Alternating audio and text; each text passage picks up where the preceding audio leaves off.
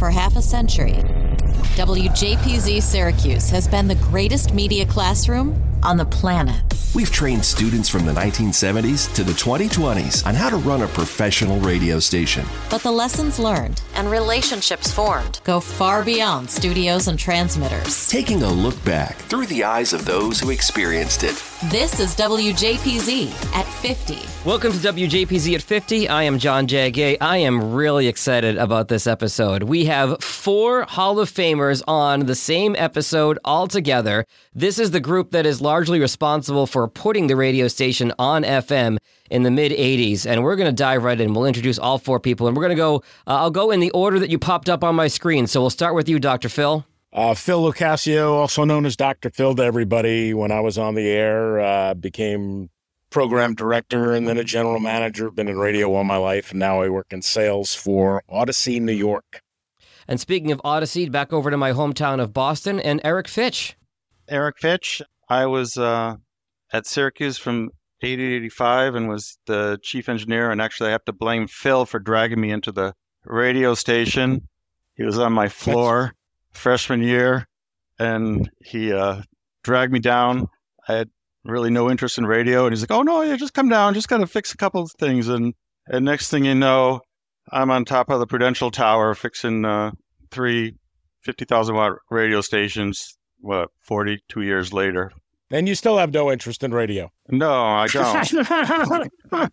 From the top of the Mount Olympus to the top of the Prue. Very well done, Eric. And to my state where I started my career in, and that is Vermont, Mr. Bob Flint. Bob Flint. I served a bunch of roles at JPZ, including as general manager and the first chairman of the board, and was in radio for many years, but now uh, work in economic development in Springfield, Vermont, my hometown. And over to you, Chris. Chris Mossman. I was a GM, not directly after Bob, but I certainly worked with Bob. I think I was music director uh, when we worked together, and then uh, became a general manager and pulled the FCC license. All it was was just a little license, like one card saying that we were approved to go on FM. Pulled that out of the mailbox, and uh, with Eric's help, we didn't screw it up too badly. And certainly, Bob helped with some early finance challenges that we had, and uh, got it all rocking and rolling. And it was a really, really exciting time to be a Z89.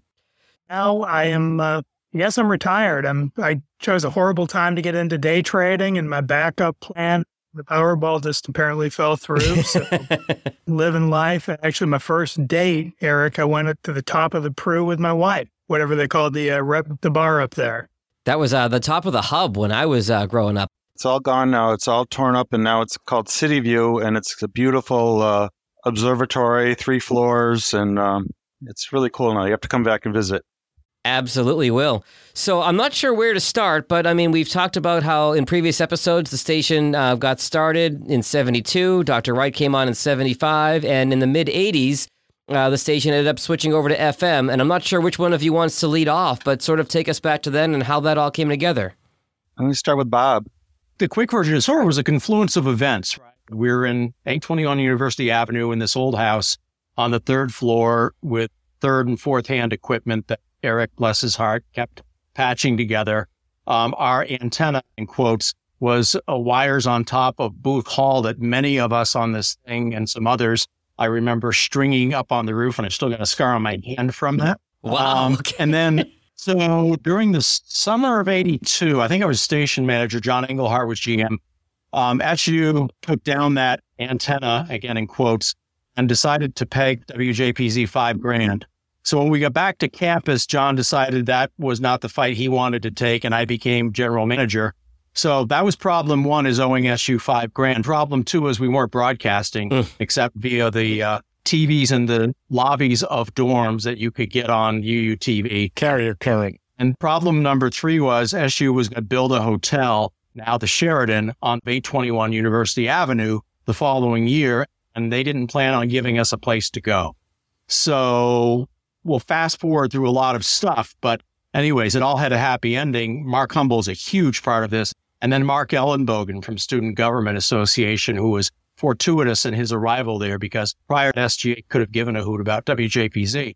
Suddenly we resolved the issue with SU. We were able to get space in Watson. Eric and Mark moved the station over that summer to Watson. We got back on Syracuse cable systems, which we had not been on in a few years. That was massive at the time for keeping the staff engaged. And then thanks to Mark Ellenbogen, a series of events started that led to the incorporation of WJPZ Radio Inc. Thanks to Eric working with Mark Humphreys, a frequency search that led to 89.1. You know, the end of my direct involvement was uh, helping with Eric and others to write an FCC application for what became WJPZ Radio. So hard to believe it all worked out the way it worked out, but it did, and we're still here. Anybody want to jump in on there as far as picking up the story or adding any color to that? I can add the before story, the prequel, if you will. I just remember being there just for the love of radio itself and top 40 in particular and doing the kind of radio that I wanted to get into. I remember there were times, Bob, where we were on 990 AM, probably illegally with Rick Wright's help, right? um, but, you know, that was a big thing, being able to tell somebody I was on 990 or at least listen to the radio station myself at 990. And then there was a time when everything went away where we weren't on AM and we were just on carrier current. And like literally nobody could hear us. When you say carrier And- current, for those of our younger alumni, explain what you mean by that, Dr. Phil. So if I'm correct, and Eric's the engineer here, but you had to plug the radio into the outlet to get the frequency that we were broadcasting. Is that right, Eric? No, but it was just Oh, in the dorms. We had two very low power transmitters, one on day hall and one on, on Oh. booth. And the signal was very weak because it was like 100 milliwatts. And I remember taking out ads in the Daily Orange and it said, if you can't pick us up, turn your radio. They're actually ads that tell us to uh, turn the radio. But it was uh, quite difficult to pick up the station because of the 100 milliwatt uh, limitation. And when we put the transmitter on Booth Hall, Bob was talking about that we kind of ran a long wire, which extended the range, which was probably not the greatest thing. And then the reason the university took the uh, antennas down is because the roof started leaking. So they uh, into the elevator machine room. So they were not happy. So that was part of the demise. So we all learned a lot. Details, But details. the, but the people were were still coming in Yes. Oh, yeah. because we all loved the mission, and we wanted to make tapes to send out to get jobs. Sure. Overnight, And the- you overnight, know- people be there at two o'clock, three o'clock in the morning, Yeah, 24 hours and- a day. w- knowing summer? that there would be nobody listening. And, you know, that really was the passion that had started from the beginning of the station and then kept it going and got it on FM and into what has become today. Chris, what do you remember from those days? Um, we've been summing it up very well. You know, my time was a little bit later on. My freshman year was dorms and Syracuse cable. And then from that point, there became a whole lot of excitement in the air when everybody knew what was coming. My freshman year, there'd be a lot of turn, like the juniors and the seniors would often move on to other things. Right before we went FM, there was no churn. There were no shifts you could probably have had death by combat to get a 2 a.m. to 6 a.m. show. It was uh, it was that crazy, and the demand for people to get on the air was incredible. And that was still before we went FM. I think what Chris just said and what Phil said earlier, I mean, I think there were like 60, 70 people before Syracuse Cable Systems, and then Syracuse Cable Systems pre FM was over 100. So, no, I did not do a jock shift my junior or senior year because I didn't want to take a slot from somebody else who needed it. I guess the other thing that comes to mind is by hook and crook. Many people like Phil and others worked in the market. They worked professionally for E WHEN, WSYR, Phil eventually at Y94. That meant that things like, say, copies of records, those things you used your needle to play that produced music. Again, for those younger listeners, Yeah. Huh. they are making a comeback though, Bob. They are selling better than CDs in 2022. Yeah. well, the point was we didn't have them. Yeah. And the ones we had, we acquired. And sometimes when we couldn't acquire a record, uh, someone carted it up, Yeah. put it on a tape so we could play the tape, so we could play the hits that powered the station. So We tried to beg the record company guys to get us on the mailing list at Yeah. JPZ. Uh, We ended up getting a fair amount of them, but A and M, I remember A and M wouldn't send us a damn thing, so we'd have to go to Record World or whatever it was in Marshall Square Mall to buy anything that Sting put out.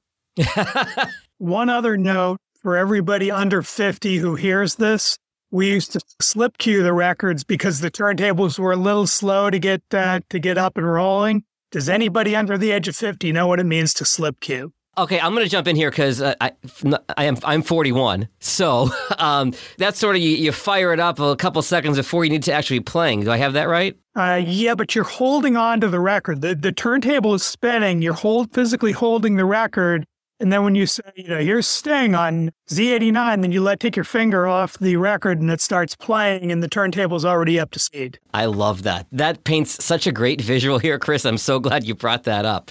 Talk to me, guys, about any lessons that you learned throughout this whole process or your time at the station that have served you well in your careers to this point. I'll throw in the word perseverance, and I'm going to give Bob a lot of credit for that. I remember my freshman year, there was a former GM. I'm pretty sure I have the name, but I'm not going to name him, who told me it was impossible for Z89 to ever find a frequency. They'd done all these searches, done all this work, and there was no way it could ever be done. And I'm I'm sworn to secrecy, knowing what I know. And I said, I I don't know. I think there's a reason to have some faith. And Bob and I know Eric had a big role in that. I don't know if Mark and Steve Simpson were involved in that point, but there was a whole lot of perseverance to make this thing happen. Thank you for that. I mean, being in Vermont, where sometimes you don't have the advantages you do in, in more lucrative areas, even in whatever it is I do now, there's always a way. And probably has always been part of my character, but that was certainly uh, JPZ is an example of that. There's always a way. And we can talk about WAER at some point here, but it's a little bit of revisionist history to say that JPZ happened because WAER was taken over by the university. That didn't happen exactly that way. And we were on our own for a long time.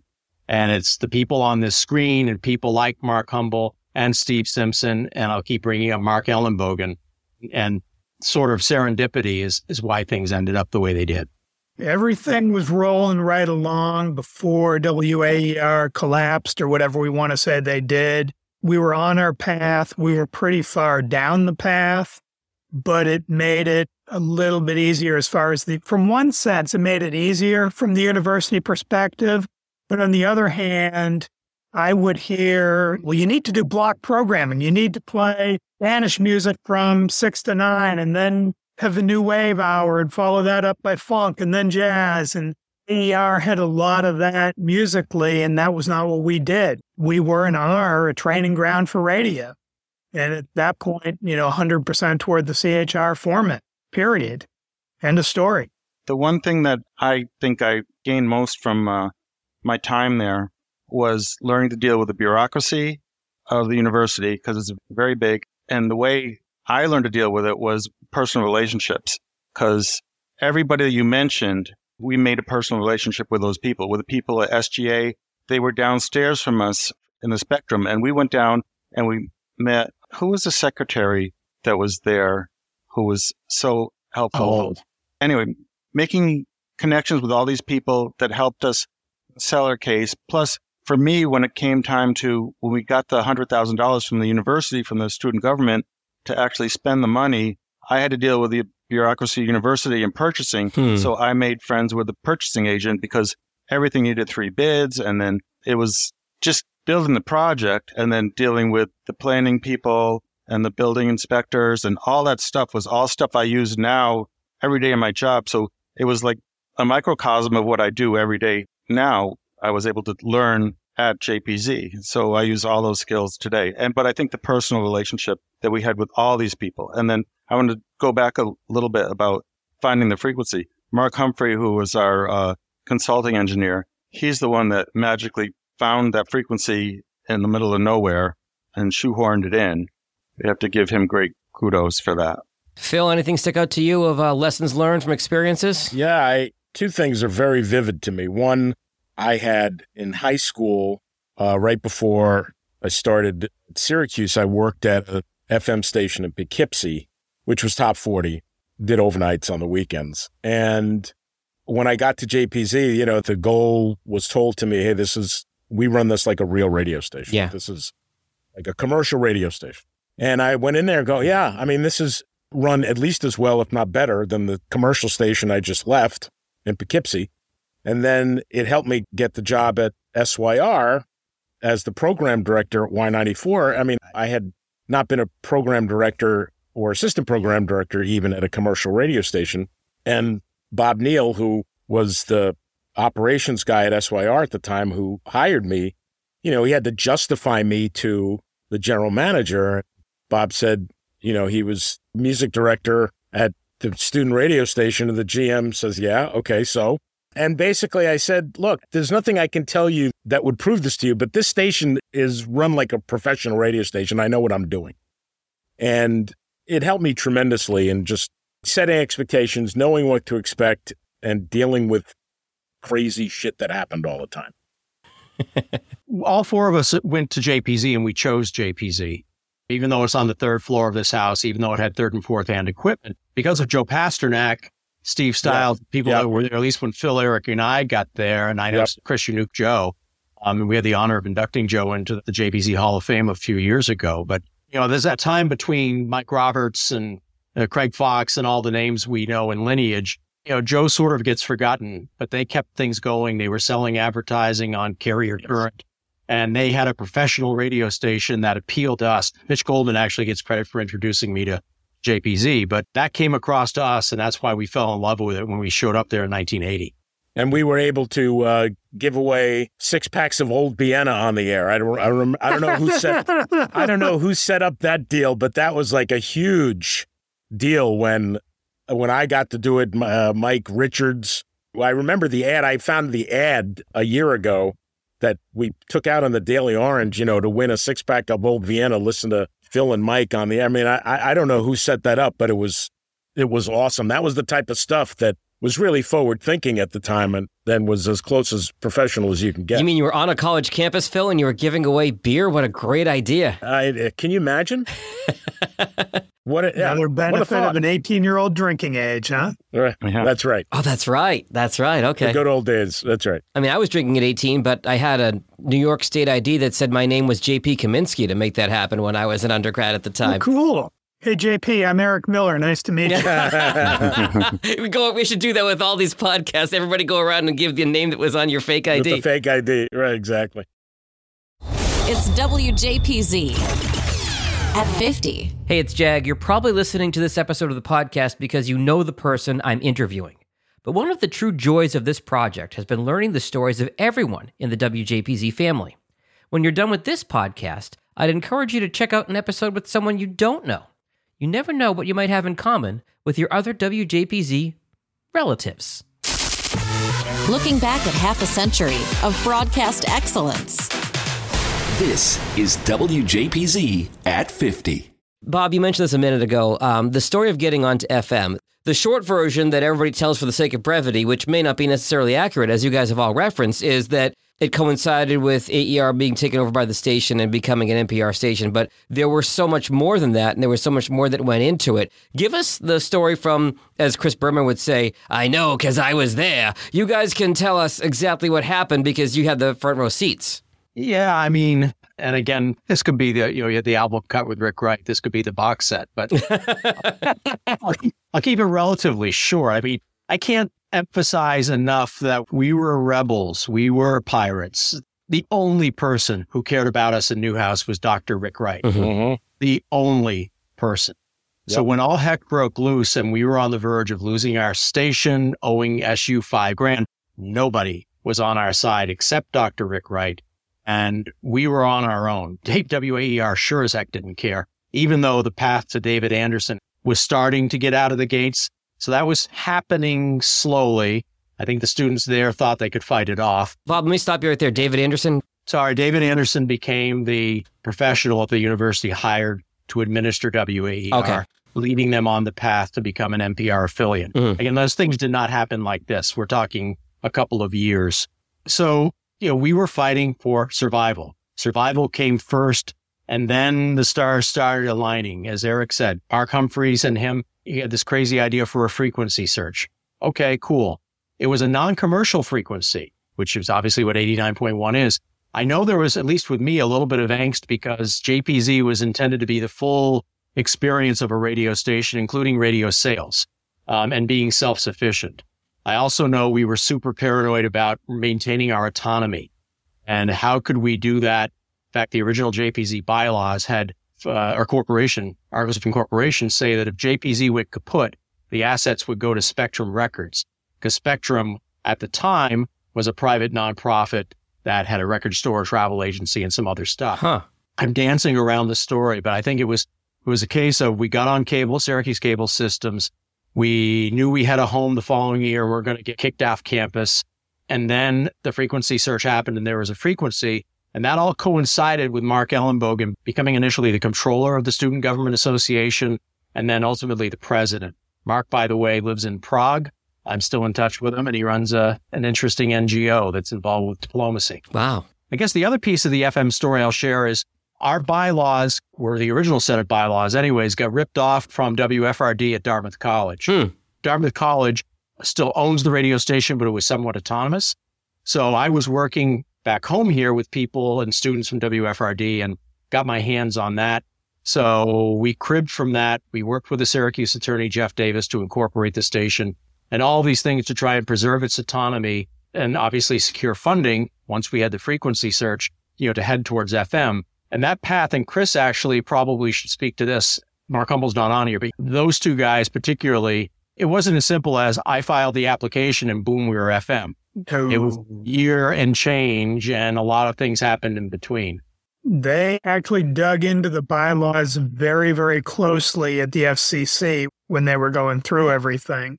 The one issue that they had with us was that there was no solution for carrying forward, no succession plan with the students owning it because we were truly the first student owned and operated radio station to get an FM license. They'd never seen anything like a group of students looking for an FM license. So again, the solution to our problem, Dr. Rick Wright. I got with Rick and he agreed to be the succession plan should anything happen with the students that Rick will always be there, will always be part of Syracuse University and the program. And he put it on his back, and that got us a lot closer to the finish line. Again, until that day, another summer day, going down to the mailbox to hopefully find a couple of records from a company other than A&M, and boom, there it was. Which summer was that, Chris? Summer of 84. And then I quickly got so excited I could barely ride my bicycle to get from there back to Watson and then got on the phone and called everybody who had a had a role in this. We got it! We got it! We got it! And uh, it was a big day. Very, very, very exciting. And you were talking about the frequency thing and finding the hole. Another fun one that I had back in the day is uh, I think it was Bob and Mark probably sending me up to Central Square, uh, WCSQ there, and I had to go through their public file and find all kinds of information out of the CSQ public file, but I wasn't allowed to tell them anything. Sort of what it's like to be an undercover spy, but not a very good one. Another transferable skill. They had the 89.1 frequency prior to it. Is that right? 89.3 was there. So Okay. Central Square is what, roughly 25 miles north of Syracuse? Mm-hmm. And they were still on the air? I mean, They were still on the air. It was a, oh, uh, wow. Okay. I believe it was a high school operation. But again, with our initial frequency, how many watts were we? We're 100. Well, yeah, we weren't supposed to get up that far, but I remember the night before the official sign on when we were doing the test, we sent a couple of cars out, and one of them went north. I believe it was Mark and Rob Weingarten going north, and somebody else went south. And north, they went 30, 35 miles north, and then just ended up turning around because they just got tired of driving. The signal was still coming in great going up north going south, they got, you know, about 10 miles down toward Tully and there was nothing. But I don't think we were projecting that we were going to go quite as far north as we did. And then the early bitching, uh, Fitch, you probably remember this. I think it was the neighborhood right behind the hill. They were all bitching about the Oswego NPR station. Yeah. Apparently, the transmitter was causing some interference with them. Well, there was one professor who liked to listen who made a big stink and uh, it was a thorn for a long time. I'm going to actually mention that. I think you're thinking of uh, WRVO, if I remember right, in Oswego. Because oh, okay, yeah. So this is where we come full circle. Because what's what's wild about this conversation for me personally is you guys were there for the start and moving into Watson. I was there for the end of Watson. So I was there when we uh, had to leave Watson for the renovation and go into this house on Ostrom, which you could probably compare apples to apples of how shoddy it was. The system was jury rigged and set up to when you guys were in the original location. Couldn't have been that bad. Couldn't have been. We should do like a side by side comparison. Defer to your elders on that, John. Fair enough. You four of you and one of me, and we appreciate you right. coming on. So fair enough. You had it worse than we did, but we did have a, a difficult setup there as we moved out of Watson. But in that same time period, and this is late '90s, early 2000s, I'll say his name. I don't care. He's dead. Dr. John Oldfield was a thorn in our side. He would uh, make complaints to the FCC all the time because we were interfering at 89.1 with, I'm trying to remember what uh, this frequency was for RVO, but uh, 89.9 is what RVO's frequency is right now out of Oswego. They would always complain, and we're like, just like you guys, we're 19, 20 year old kids going, what are we supposed to do with this? He was just vocal. Yeah. He, he didn't have a leg to stand on, but he was just vocal. He was Karen before there were Karens. yeah. It was blanketing interference. It was just he was close to the tower, and so his radio was getting overloaded. And then the FCC's mailbox got overloaded as a result. Got it. All right. I'm so thrilled to have the four of you on, and you know there were many, many others that you mentioned uh, along with you that helped get the station on FM and shepherd us through that very difficult times over the 50 now year history of the station. There are so many instances where it was almost like we were hanging by a thread, but a number of folks, present company included, stepped up to keep the thing going that had started back, you know, in the early 70s and is still going now into the 2020s. We have six decades of alums, thanks to folks like you who have helped keep the station going. I'm curious for your perspective of what you've seen on the radio station since you left. I'm curious what you've seen in the time since you've uh, been alums and, and what you've seen the station do in the time that you've been out. I'll lead on that one. Well, it's a different world. The radio industry is very, very different. When we were all in school, there were what, probably 13 independent radio stations, 14 or 15 in Syracuse with 14 or 15 program directors, 14 or 15 general managers. And now the world is what I heard, Audacy, Beasley, and maybe a couple other groups. I was in Syracuse the weekend after Labor Day listen to Z89 a little more than I normally would listen to that type of music in this day and age as an old fart. And uh, I don't think I heard a live personality on the air the whole time. And I was listening for hours, just a different, different world. It does raise the question, though, and I, I can echo that. I was out to SU for some football games. I, I did finally hear a live break a couple weeks ago on a Friday. And obviously now we could all listen to it anytime anyways because we can stream. But how does what we knew and know as WJPZ adapt and still serve as a laboratory to teach communicators and broadcasters.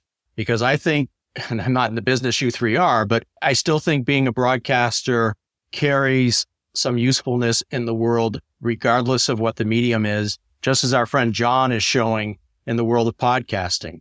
It's just a delivery service, whether it's amplitude modulation or frequency modulation or podcast or streaming or goodness knows things we don't even have thought of yet. Yeah. You still can effectively entertain and inform people. And you learn that at WJPZ. Phil, Eric, anything you've seen as you've been watching the station and you've uh, enjoyed seeing? I think it's all content. I think that's the primary thing that we we're training people to be content providers. And I mean, look, you've developed it to doing this great podcast, and those skills carry on. I mean, I go back to, uh, do you remember Don Beveridge, Phil? Oh, yeah. So he had a, a story where he talked about the uh, railroads. And he said, the problem with the railroads and why they all failed is they thought they were in the railroad business, but they were in the transportation business. Ah. And that's why they failed. And so we're in the communications business. And so whatever skill we learn and we have, we just have to carry it on. And, and the tool we use, it's going to change. So I think that's the important thing that we have. And we have video. They have video on the uh, in the morning show, and um, it just changes. It's nice to see when I go back to the banquets. Still, the people that have the passion for it and still love to be quote unquote on the air or even doing podcasts or some sort of audio content Mhm. and get into, as Rick Wright would say, show business, because that's what it is. It's great to see the younger and younger generations getting into that because if you listen to everybody else, radio is dead and it's gone. But it's not. And I face that all the time with, oh, yeah, I mean, who radio's like newspapers. Who listens? At least with newspapers, we have the data that shows that nobody's reading them. with, with radio, we, it's the opposite. Uh, you still have to fight that perception. It's nice to see that the real world of people that want to get into it are still into it. At least that's what I see when I go in there. Absolutely. Guys, are there any uh, funny off the wall stories that pop to mind from your time with the station? I mean, obviously, there were a ton of craziness among all the things that you've accomplished with the radio station and getting it on FM and fighting the good fight and, you know, ragtag bunch of guys, as you guys kind of self described yourselves. Tell me about any funny behind the scenes moments that come to mind. Spectrum building before we moved to Watson. Next door, you were talking about the turntables, and the printing press for Spectrum Printing was in the room next to us. And whenever I ran the printing press, the cart machines would wow. So you'd hear it on the air. You go, whoa, whoa. So we were smart and we ran an extension cord out the window downstairs and plugged into the outlet in Mark Ellenbogen's office. And that worked great. So the whole radio station was running fine. And then one day I got a phone call. The radio station's off the air because the cleaning lady had come and unplugged the radio station to plug in the vacuum cleaner. What was your one uh, that you remembered, Phil, that I said about Boston? Five guys from Boston who were not five guys from Boston or something? Oh, yeah. You used to intro the records as uh, The cars. five gentlemen from Boston and three, and then there was the cars, and then you introduced the Boston guys the same way. It was three gentlemen from Boston. These are rock and roll guys. They're not gentlemen. And I think you and I were fooling around on the air as the Rock brothers, Yes, Dr. Bob and Dr. Phil Rock. And I think that's where you first got Dr. Phil. that's exactly where it started. That's exactly right. I do remember that. The story that I have has nothing to do with JPZ, but I remember uh, it's got everything to do with Rick Wright. Okay. So Rick, I was in his class, and he took us on a field trip to WOLF radio, which uh, he was chief engineer at the same time. So we went into WLF. He gave us a tour of the facilities, and then we got to the uh, you know the room with the equipment in it. So he's showing the transmitter to everybody, and he says, "See now, WOLF operates during the day at thousand watts, and at night it goes down to 250 watts. That's you know the license the FCC gave it, and this was like 12 noon." He says, "So you know when the sun goes down." The DJ comes over and he flips the switch, and Rick proceeds to flip the switch at 12 noon to go from a thousand to 250. And you see, you know, the, the, the meters go, hmm. you know, all the way down. And he changed the signal right in the middle of the day to a nighttime signal. And I said, Rick, did you really switch the signal here? Is that, are we 250? I mean, should you have done that? He says, that, don't worry, nobody's listening.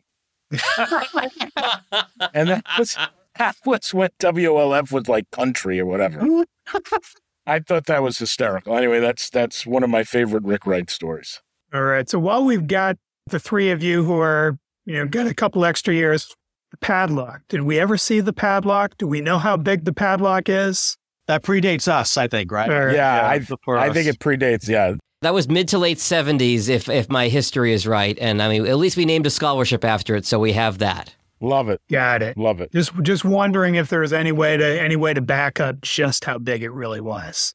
I think it's one of those things where as the years go on, it gets bigger and bigger and bigger. We're almost 50 years since the padlock at this point. Well, it's a government padlock, right? So of course it's you know it has some some heft to it. Yeah, huge. Nobody's got the key. Yeah, big. Some of the stories you tell, um, and, and I talked to Scott McFarlane about this because he did the documentary on the 40th anniversary of JPZ 10 years ago. And I asked him what his big takeaway from the documentary was. And he said that, uh, to your point, Phil and Eric, about the students working there, the students that he talked to from the 70s and the 80s for this documentary, and then the students he talked to from the 2000s, they were the same student. The technology was a diff- little different. The ages were a little bit different. The world was a little bit different, but it was the same person. It was the same person that worked at JPZ that has kind of carried on 50 years later. And I think you guys have kind of illustrated that here that we have so much in common just across the years of so many of us with this thing. And I, and I have to say, when we were putting this episode together, Bob connected me with the rest of you and kind of got this thing going where what's cool is these relationships that have been built. It feels like the four of you are all in contact and they're just kind of comfortable with each other. That it was very easy to get you all in the same room here virtually and have a conversation. And that speaks to the relationships built at the radio station. Agreed. A name we've mentioned once or twice, but really we need to get back in the family is Steve Simpson, the Yeah. radio in the Midwest. Um, we all are in touch with Mark Humble, who's still in New York. But Steve was a really important part of this and really deserves to be remembered. I guess my other comment is for me, WJPZ was not just about the rock stars who are going to go on to fame and fortune like Scotty McFarlane and others. And that's great. But it was also about people who might never do radio for the rest of their lives, but they were Yeah. treated as equals and peers just as well as the high flyers. So the studio in Watson was actually dedicated at the time to a student who was killed in a horrible accident in an elevator at Day Hall, uh, Matt Wasser. There is a plaque to this day in WJPZ. And when I go and when I go this coming March, that's the first thing I look for to make sure that's still there. And I tell whoever's there what I just shared here to remember, first of all, don't ever mess with that plaque. And secondly, WJPZ is about everybody who's there and is part of the experience, not just who goes on to be a famous TV or communications or radio star or whatever. And that's, I think, one of the elements that always made WJPZ special and unique, say from WAER. It really was about everybody. Agree. Yeah, with with Matt, I think it happened early in January, It happened in the winter. a little bit before we went on the air, and it was a major news story in Syracuse. I mean, I think it was probably the lead story for a couple of days. And all of the TV stations were coming by and they'd start asking questions about what we're doing. It's like, sorry, I'm not going there. We lost one of our own here, and this hurts us really, really badly. Just a tragic accident. I didn't know that story, which is why I'm glad I have so many different folks on this podcast because I don't want any of these stories to be lost to time. I'm what an awful story, but I'm really glad that you guys are all here to share it to let the folks listening to the podcast know about the story. Yeah. As we wrap up, any closing thoughts here, gentlemen? These were exciting times, and I'm honored that I got to work with many, many great people who are very passionate about the radio industry, passionate about the business, and wanting to put the best product on the air we possibly could, even though there were 25 people listening to us in a good quarter hour. Thank you for doing this, John. Yeah, John. Great idea. Thank you. Uh, And it's funny how all these ties that bind. Um, Bob and I have bonded over my time in Vermont. Chris, it's great to get to know you here. Dr. Phil, when I was briefly running a mentorship program, that's when I first connected with you to figure out what the heck I was doing, and you were a great resource to me then. Eric, you and I connected when you came back for your Hall of Fame, and also through our mutual friend Andrew Kaiser, who I know worked with you in Boston. I worked with him up in Vermont. It's really cool to see how all these ties that bind all of us throughout all the years. And, you know, on behalf of all of us, I want to thank the four of you for your role, both as students and as alumni, and for coming on to share some great stories today. Thank you, John. Thank you. Thank you, John, for putting it all together.